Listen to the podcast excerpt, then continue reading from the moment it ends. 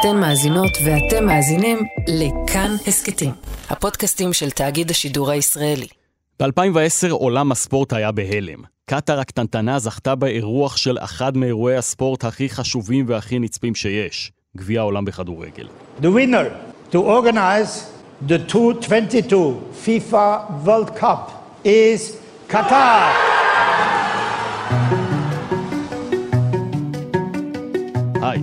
אני יואב זהבי, ואתם על פרק נוסף של עוד יום, פודקאסט האקטואליה של כאן. בשנים האחרונות הביקורת על הפרת זכויות אדם מצד המשטר הקטרי טפחה וטפחה, ונדמה שהיום כולם מתחרטים על הבחירה בנסיכות המפרצית לארח את המונדיאל. חוץ מקטאר כמובן.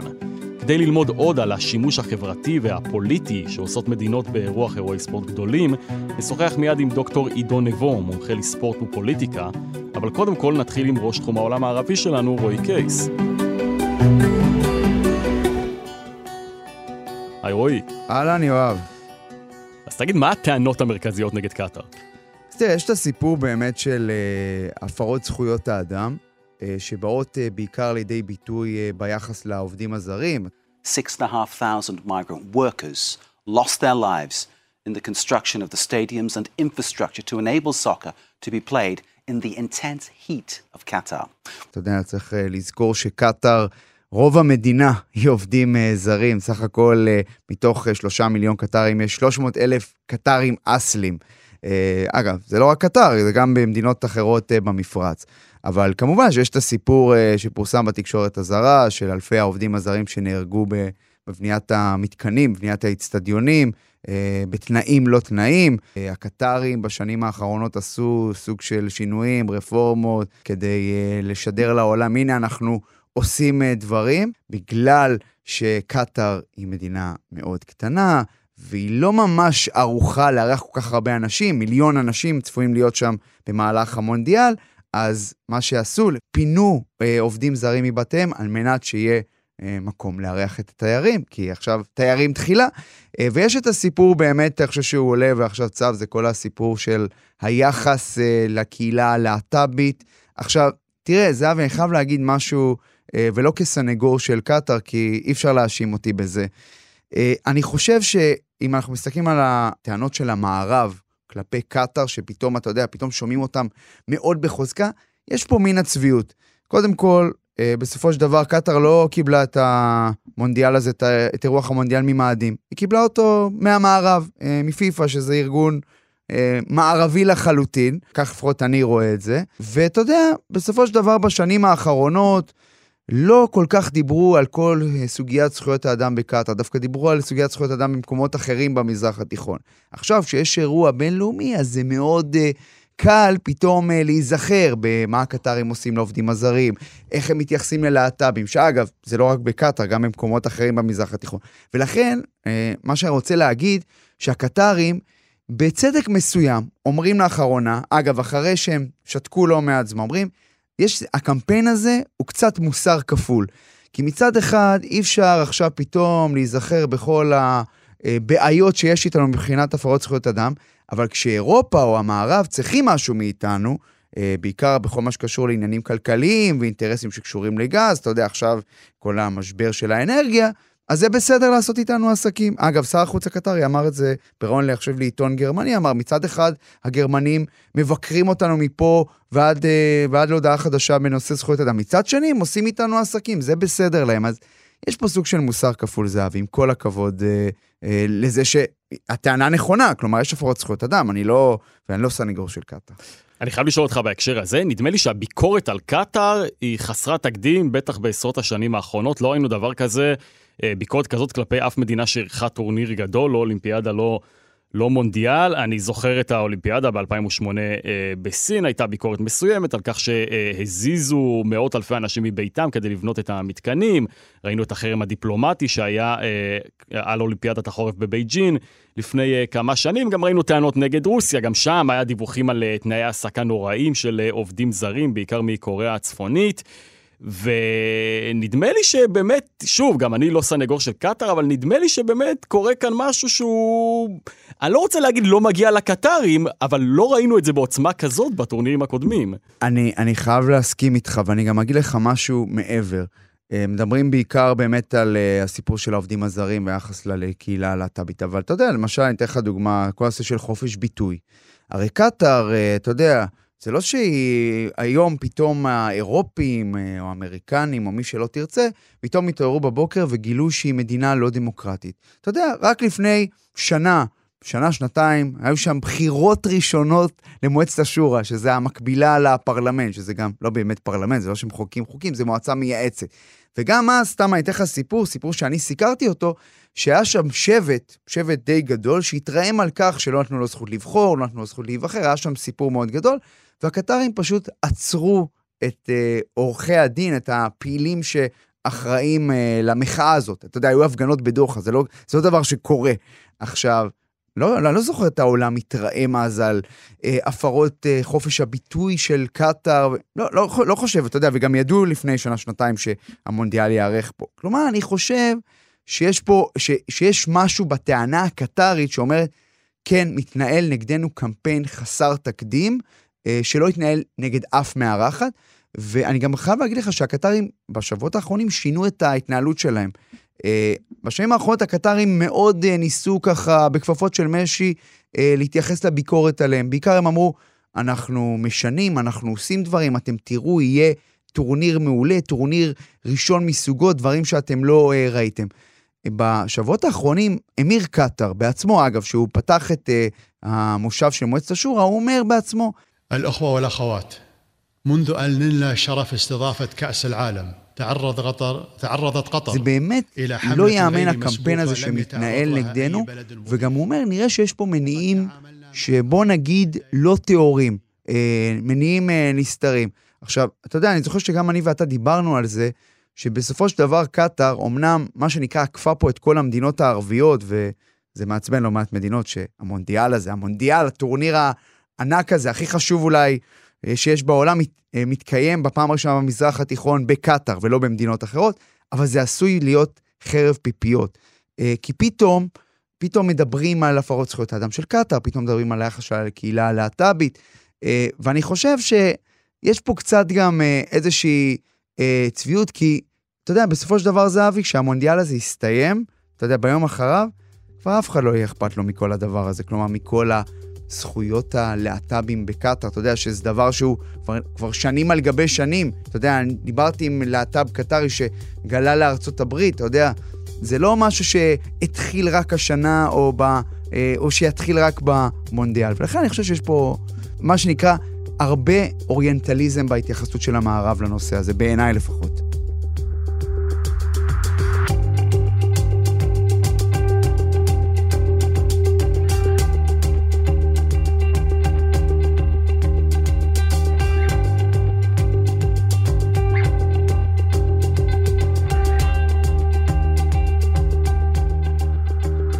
שלום לדוקטור עידו נבו, מומחה לספורט ופוליטיקה מהמכללה האקדמית ספיר, הוא ממרכז וינגייט, אמרתי את זה נכון? המרכז האקדמי לוינסקי וינגייט. מצוין.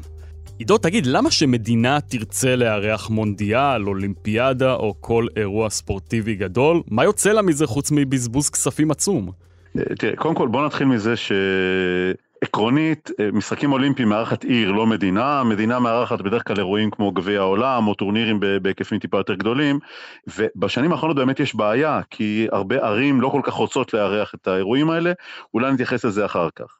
אה, עכשיו, מה יוצא לעיר או מדינה שמארחת את הדברים האלה? אז בגדול אה, יש שתי סיבות עיקריות. אירוח טורניר כזה הוא פלטפורמה לכל מיני שיפוצים ושיפורים ו- ו- ומנוף לתרומות אה, אה, כלכליות, תשתיות כאלה ואחרות. יש דוגמאות רבות, נגיד, בוא ניקח את טוקיו של 1964, אירוח המשחקים האולימפיים היו, נתנו תנופה אדירה לפיתוחה של העיר, לבניית תשתיות של חשמל, ניקוז, שלא לדבר על תשתיות ספורט, שהן כמובן מאוד מאוד מפותחות, סאול 88 דוגמה מצוינת, ויש עוד דוגמאות רבות לזה. הצד השני זה השימוש בשימוש מה שמכונה בעגה הדיפלומטי הרכה, ברגע שאתה מארח אירוע מהסוג הזה, אתה חושף את עצמך לעולם, אתה יכול להשתמש בזה כאמצעי תעמולה מאוד אפקטיבי. אירועי ספורט הם אירועים מאוד נצפים, המון אנשים יראו את משחקי גביע העולם הקרוב, ולכן אתה יכול להראות את, את המדינה, את הדברים שאתה רוצה להראות בה, להראות כלפי חוץ כמה המדינה היא מוצלחת, יפה, וגם כלפי פנים, לשווק לתושבים שלך את, את ההישגים של המשטר. הנה אני מארח טורניר כזה, הנה עשינו אותו בהצלחה, אני יכול לרתום את האזרחים כולם לטובת המהלך הזה, ויש מדינות שרואות בזה מטרה או רואות בזה סוג של יעד שכדאי להגיע אליו. וכשאתה מדבר על uh, ניסיון של המשטר להגיד לאזרחים, תראו כמה אנחנו חזקים, תראו כמה המדינה שלנו פתאום מפורסמת ברחבי העולם, אתה יכול לשים את האצבע על אירועים ספציפיים שסיפקו את האפקט הזה? תראה, יש הרבה מאוד. אה, אנחנו מדברים כרגע על גביע העולם אה, בכדורגל, אז 1978, גביע העולם שהתקיים בארגנטינה, טורניר שבו ארגנטינה גם זכתה בסופו של דבר, הרבה מאוד משאבים הושקעו בעניין הזה. המשטר, המשטר הדיקטטורי בארגנטינה באותו, באותה עת אה, רצה להראות לעולם את ארגנטינה המודרנית, את ארגנטינה היעילה, את ארגנטינה היפה והמצליחה, ולאזרחים אה, בפנים להראות כמה המשטר הוא יעיל וכמה הוא לגיטימי. הטענה, על פי כמה מומחים, אני לא מומחה לאמריקה הלטינית, אבל הניצחון של ארגנטינה בגביע העולם, שאגב הושג בדרכים לא כך כשרות, אבל זה כבר סוגיה אחרת, נתן עוד כמה שנות אה, חיים לאותו משטר דיקטטורי עד אה, ראשית שנות ה-80. יש עוד כמה דוגמאות נוספות, אה, גביע העולם שהיה באיטליה ב-34 עשה בדיוק אותם דברים. איטליה מציגה לעולם את איטליה הפשיסטית, איטליה המודרנית, איטליה המתקדמת, איטליה המצליחה, ולתושבים בפנים היא מראה, הנה אנחנו מארחים את הטורניר הכי מוצלח ועושים אותו בצורה הכי טובה, ואפילו אנחנו ניצחנו. טוב, נגענו uh, בשתי דוגמאות uh, ממדינות לא דמוקרטיות. קטר גם היא מדינה לא דמוקרטית, אבל uh, בניגוד לאיטליה, בניגוד לארגנטינה, כמות התושבים שם היא לא גדולה במיוחד, רוב התושבים שם הם תושבים זרים. מה הם מחפשים בעצם? שיפור תשתיות, תשומת לב, הלבנה של השם שלהם, של המשטר, אולי את הכל ביחד? תראה, אני חושב שנגעת בנקודה המרכזית. הסיפור של, של קטר הוא שערורייה שלדעתי עוד לא גמרו לדוש בה, ואם הבנתי רק אתמול, מי שהיה בשעתו יו"ר התאחדות הכדורגל הבינלאומית, סב בלטר, די הודה שזו הייתה טעות להעניק לקטר את האירוח של המשחקים. Et pourquoi moi, personnellement, j'étais dès le début contre cette le Qatar, קטר לא זקוקה לפיפ"א על מנת לקבל חיזוק כספי ולבנות תשתיות. יש לה מספיק משלה והיא עושה את זה בצורה טובה. הם רצו בהחלט לפתוח את עצמם לעולם, כמו שקראת לזה, להלבין את התדמית שלהם ביחס לעולם, מתוך תקווה שאירוח טורניר כזה, בהנחה שהוא יהיה מוצלח, אכן יוכל לעשות את זה. אני מניח שהתגובות האחרונות קצת מקלקלות את הכוונות המקוריות שלהם, אבל תיירים יגיעו לשם, יכול להיות שזה יהווה תנופה מסוימת לענף הזה, בהנחה שהם רוצים לקדם אותו, והלבנת שמה של קטר הוא להערכתי המטרה העיקרית שלהם. ותגיד, אנחנו ראינו את המונדיאל ב-2018 ברוסיה, שהייתה על כך ביקורת מסוימת מצד העולם המערבי. למרות שהוא נערך כמו שצריך, בעצם לא היו שם איזה שהם תקריות, וגם לא היה חרם מסוים. ראינו את האולימפיאדה בסין, ב-2008, גם שם כולם הגיעו. ראינו איזשהו חרם דיפלומטי על המשחקים האולימפיים האחרונים, משחקי החורף שהיו בבייג'ין, אבל האם היה איזשהו מקרה שבו ממש הזיזו, או שהיה חרם נרחב יותר כלפי המדינה או העיר המארחת בעקבות ביקורת על זכויות אדם או עניינים אחרים? קודם כל, התשובה הקצרה היא לא. אה, התשובה טיפה יותר ארוכה זה שהיו תקופות שזה היה יותר, אה, אה, יותר משמעותי. היום מעמדו של הספורט הוא כזה שהוויתור של ספורטאי על אירוע כמו משחקים אולימפיים הוא מאוד מאוד גדול. היו תקופות שהיו היו החרמות מסוגים שונים. עכשיו, אם אני לוקח נניח את המשחקים שהיו בברלין ב-1936, קודם כל צריך לזכור, אנחנו בספורט חובבני, והתנועה האולימפית היא לא כל כך גדולה, עשירה ומפותחת כמו שהיא היום, אז היו כבר ביקורות על גרמניה באותה עת, אה, מספר אה, לא מבוטל של ספורטאים יהודים, דרך אגב, שחלקם הגדול, שסירבו להגיע, דמויות כמו ליליאן קופלנד, אה, מילטון גרין, מילטון גרין היה אלוף ארצות הברית בריצות משוכות, ליליאן קופלנד הייתה בעלת כמה מדליות ממשחקים אולימפיים קודמים, כלומר מדובר בספורטאים מאוד איכותיים שסירבו להופיע. אגב, המארגנים הגרמנים שלחו הזמנה גם למשלחת מארץ ישראל. והוועד האולימפי של, שהיה פה סירב, כלומר לא, לא הגיע לשם, למרות שהוא ניסה כן להיכנס לתנועה האולימפית. שנים מאוחר יותר היו לנו אה, אירועים בכל מיני מדינות או בכל מיני מקומות שנויים במחלוקת מכל, בכל מיני היבטים, אבל לא היה, לא, לא היה איזשהו סירוב דרמטי. היו מקרים, למשל אה, אה, ספרד אה, החרימה אירועים שהיו בהשתתפות או אה, אה, בברית המועצות בשנות ה-50 וה-60. אבל צריך לזכור שגם ספרד באותה עת זה לא בדיוק מדינה דמוקרטית ליברלית שאנחנו אה, נושאים אליה עינינו, זה דיקטטורה של פרנקו, זה לא בדיוק, אה, אה, זאת אומרת ההחרמה הייתה יותר אה, עימות פוליטי בין שני אה, צידי ה... הצדדים האידיאולוגיים של אותה תקופה, ופחות עניין של זכויות אדם או כאלה דברים, למרות שהשתמשו בדברים האלה. רוב ההחרמות שהיו ב-50-60 שנים האחרונות, היו אה, לא של המדינה המארחת, אלא דווקא של מדינות משתתפות. למשל, אה, במשחקים האולימפיים במונטריאול 1976, מדינות רבות מאפריקה החרימו את המשחקים אה, אה, בגלל ניו זילנד, כי ניו זילנד לא הפרה, לא, לא שמרה על החרם אה, מול דרום אפריקה. אבל זה לא בגלל מונטריאול, זה לא בגלל העיר המארחת או בגלל קנדה, אלא בגלל אה, אחת המשתתפות והסירוב של הוועד האולימפי להרחיק אותה.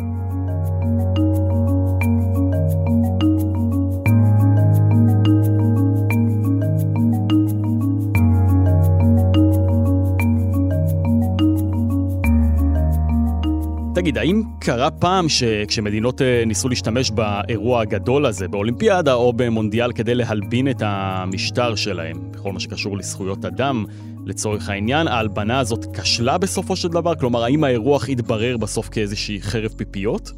תראה, אה, הסיפור כמובן המובהק ביותר זה גרמניה 36. גרמניה ב-36 מארחת אה, פעמיים את משחקי החורף ואת משחקי הקיץ, וגרמניה אה, מארחת משלחת מטעם הוועד האולימפי שאמורה לקבוע אם היא אכן אה, מארחת שנה קודם, אם אכן היא אה, אה, ראויה לעשות את זה. על מנת לארח את המשחקים הם מורידים חלק מההגבלות או חלק מהחרמות על יהודי גרמניה, הם מתחייבים לשתף ספורטאים יהודים בנבחרת הגרמנית ועוד אה, כל מיני דברים מהסוג הזה. אה, המשחקים האלה התקיימו בסופו של דבר, המשחקים היו מבחינת הגרמנים מאוד מוצלחים, גרמניה זכתה בהרבה מאוד אה, הישגים ספורטיביים, היא זכתה בהכי הרבה מדליות במשחקים הללו, המשחקים היו מאורגנים למופת, ומהרבה בחינות זה היה משחקים מוצלחים, אבל התדמית של המשחקים נותרה כצלקת מאוד מכוערת על פניו של הוועד האולימפי הבינלאומי, ועד היום רואים את זה כטעות, זאת אומרת במובן הזה זו הייתה חרב פיפיות מובהקת. הרבה מאוד פעמים אתה נתקל במדינות שעושות את, ה, את הדברים האלה. רוסיה בשנים האחרונות, ב-20 השנים האחרונות, מארחת כל הזמן אירועים ספורטיביים, אם זה אה, משחקי החורף בסוצ'י ב-2014, אם זה משחקי גביע העולם בכדורגל ב-2018, אם זה אה, אליפות העולם באתלטיקה ועוד אירועים נוספים, והמשחקים האלה אליפות העולם באתלטיקה למשל, הייתה פלטפורמה לספורטאים אה, אה, שתומכים בקהילה הגאה להביע את עמדותיהם נגד המדיניות הרוסית, וזה עורר אה, הרבה מאוד תרעומת מצד הרוסים אולי, אבל היה פה בהחלט שימוש בפלטפורמה הזו כנגד הכוונות המקוריות של המארגנים. אז עידו, אם אני יכול לשאול אותך על סמך ניסיוני עבר, איך אתה חושב שאירוח המונדיאל ישפיע בסופו של דבר על התדמית של קטאר? אני חושב שכבר אפשר לומר שההשפעה היא לא טובה. הרבה מאוד אנשים בעולם יודעים היום מי זה קטאר. אני לא יודע כמה הכירו את המדינה הזו וידעו למקם אותה על המפה לפני שהיא מארחת את משחקי גביע העולם. כך שקטאר בלי ספק נחשפה. אני רק חושב שהחשיפה הזו כרגע היא חשיפה באור לא כל כך חיובי. זאת אומרת, רוב האנשים שהיום מדברים על קטר, מדברים על זכויות העובדים שם, מדברים על כל מיני דברים מהסוג הזה, ובמובן הזה קטר לא זוכה לפרסום החיובי או לתעמולה החיובית שמלכתחילה הייתה אה, אה, הכוונה ברוח המשחקים, הלבנה, כפי שקראת לזה קודם. אני חושב שיהיה פה יותר תהליכים של השחרה. אה, אני גם מעריך שככל שהטורניר יתקדם, אנחנו נחשף לעוד ועוד סיפורים פחות נעימים. הרי יש שם בעיה של אלכוהול, ויש שם בעיה עם התייחסות לבני הקהילה הגאה, ואני מעריך שהיתקלויות כאלה ואחרות בין אנשי המשטרה המקומית לבין אוהדים שיבואו מתרבויות אחרות, עשויות אה, לא להוסיף תעמולה חיובית או גאווה למארגנים הקטרים. ומה הצד החיובי של אירוח טורנירים גדולים? דרום אפריקה, של שנת 1995. שלוש שנים אחרי ביטול אה, שלטון האפרטהייד, נלסון מנדלה עושה שימוש אה, מאוד מאוד, שימוש פוליטי, אבל אה, מכיוון אחר לגמרי, הוא מנסה להציג לעולם את דרום אפריקה החדשה, דרום אפריקה ללא אפרטהייד, דרום אפריקה שיש בה שוויון בין, בין הקבוצות החברתיות השונות. הנבחרת, נבחרת הרוגבי של דרום אפריקה, היא נבחרת מגוונת מבחינה, מבחינה גזעית, זאת אומרת, יש שם שחקן שחור, אמנם אחד, אבל יש שחקן שחור, והוא מצליח לאחד גם את האומה הדרום אפריקאית וגם את דעת הקהל בעולם ביחס לדרום אפריקה בעקבות המשחקים האלה. כך שבמובן הזה, זה ללא ספק השיג את, את המטרות החיוביות, אה, למרות שהיה פה שימוש פוליטי בדיוק באותה צורה כמו בארגנטינה או כמו מקומות אחרים. דוגמה נוספת, פחות מוצלחת במובן הזה, אה, אם הזכרנו קודם את ברלין, 36, ב-1972 גרמניה מארחת את, משחקי, את המשחקים האולימפיים, אה, ושנתיים אחר כך גם את משחקי גביע העולם. וגרמניה מנסה להראות לעולם את גרמניה האחרת. אה, אם תסתכל רק על הכרזות למשל של משחקי מינכן 72 ועל האופן שבו הם תכננו את הכפר האולימפי, הוא אמור להיות הפוך לחלוטין, 180 מעלות מברלין. אם ברלין הייתה בצבעי שחור אדום, אה, הצבעים במינכן הם מרוככים יותר, זה צבעים אה, ירוק, תכלת, צהוב, כלומר צבעים הרבה יותר אה, רכים ויותר נעימים לעין. אין גדרות, הסדרנים שם מסתובבים ללא מדים, כלומר הרעיון הוא ליצור משהו הרבה יותר חברתי, הרבה יותר פתוח, הרבה יותר רחב. לצערנו זה נגמר באסון, אבל, אבל הכוונה שלהם, והם עשו את הכל כדי להוכיח את זה, שזאת גרמניה אחרת, גרמניה חדשה, הפניית עורף מוחלט למסורת הספורטיבית שהתבררה ב-36. כשאתה אומר אסון, רק נגיד שמדובר בטבח י"א הספורטאים, י"א חללי מינכן, המשלחת, חברי המשלחת הישראלית שנרצחו שם. לגמרי, ושוטר מקומי אחד שנרצח גם באותו אירוע. דוקטור עידון נבו, תודה רבה לך על השיחה המרתקת הזאת. בשמחה, היה לעונג.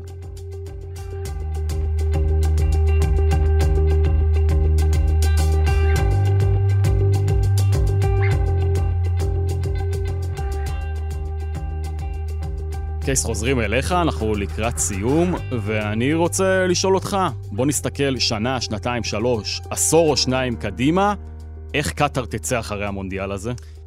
תראה, אני חושב שקטאר, אה, על אף כל הקמפיין המשמעותי נגדה, בסופו של דבר היא תתגבר על זה. האינטרסים גוברים על כל האידיאולוגיות ב- באזור שלנו, בעיקר בכל מה שקשור ביחס של מדינות uh, מערביות uh, למדינות uh, מזרח uh, תיכוניות. אם אתה מסתכל היום על המצב בשווקים, בשווקי האנרגיה, אתה רואה שבאמת uh, המצרך הכי חשוב זה גז. זה גז טבעי, ולקטאר יש המון גז טבעי, מלא גז טבעי, והיא הולכת להיות הראשונה בעולם שמייצרת גז טבעי מבחינת הכמות עוד כמה שנים. ולכן העולם בסופו של דבר צריך את קטאר. אז עם כל הכבוד לכל הקמפיינים, ולכל הביקורות, ולכל האתר עומק, שהמגרשים יקופלו, כי חלק מהמגרשים יקופלו בקטאר, אז אני חושב שהעולם יחזור להתייחס לקטאר, כפי שהוא עשה בשנים האחרונות, לראות בה שותף, אה, לראות בה שותף עסקי שכדאי לעבוד איתו, אה, ואני חושב שהדבר המשמעותי, זהבי, זה יהיה לראות איך קטאר תצא מהמונדיאל הזה בהשוואה למדינות שמסביבה. כי בסופו של דבר הקטרים, מה שהם רוצים באמצעות המונדיאל הזה, אה, זה באמת להראות אה, שקטאר יכולה להיות יעד תיירותי, שאפשר לבקר בו לא רק במונדיאל, אלא גם בעוד כמה שנים, כי הסיפור הגדול במדינות המפרץ זה האמירה, אנחנו לא רוצים יותר להסתמך רק על המשאבים שלנו, על הנפט והגז, אנחנו רוצים ליצור עוד מקורות הכנסה, והתיירות זה הדבר שכולם משקיעים בו, הסעודים, האמירותים וגם הקטרים.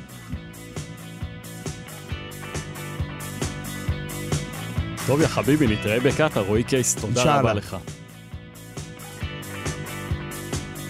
האזנתם לפרק של עוד יום, האורחים היו יותם רוזנוולד ודניאל אופיר, עיצוב קול ומיקס אלעד זוהר, ביצוע טכני חן עוז. היה לכם מעניין? שתפו את הפרק.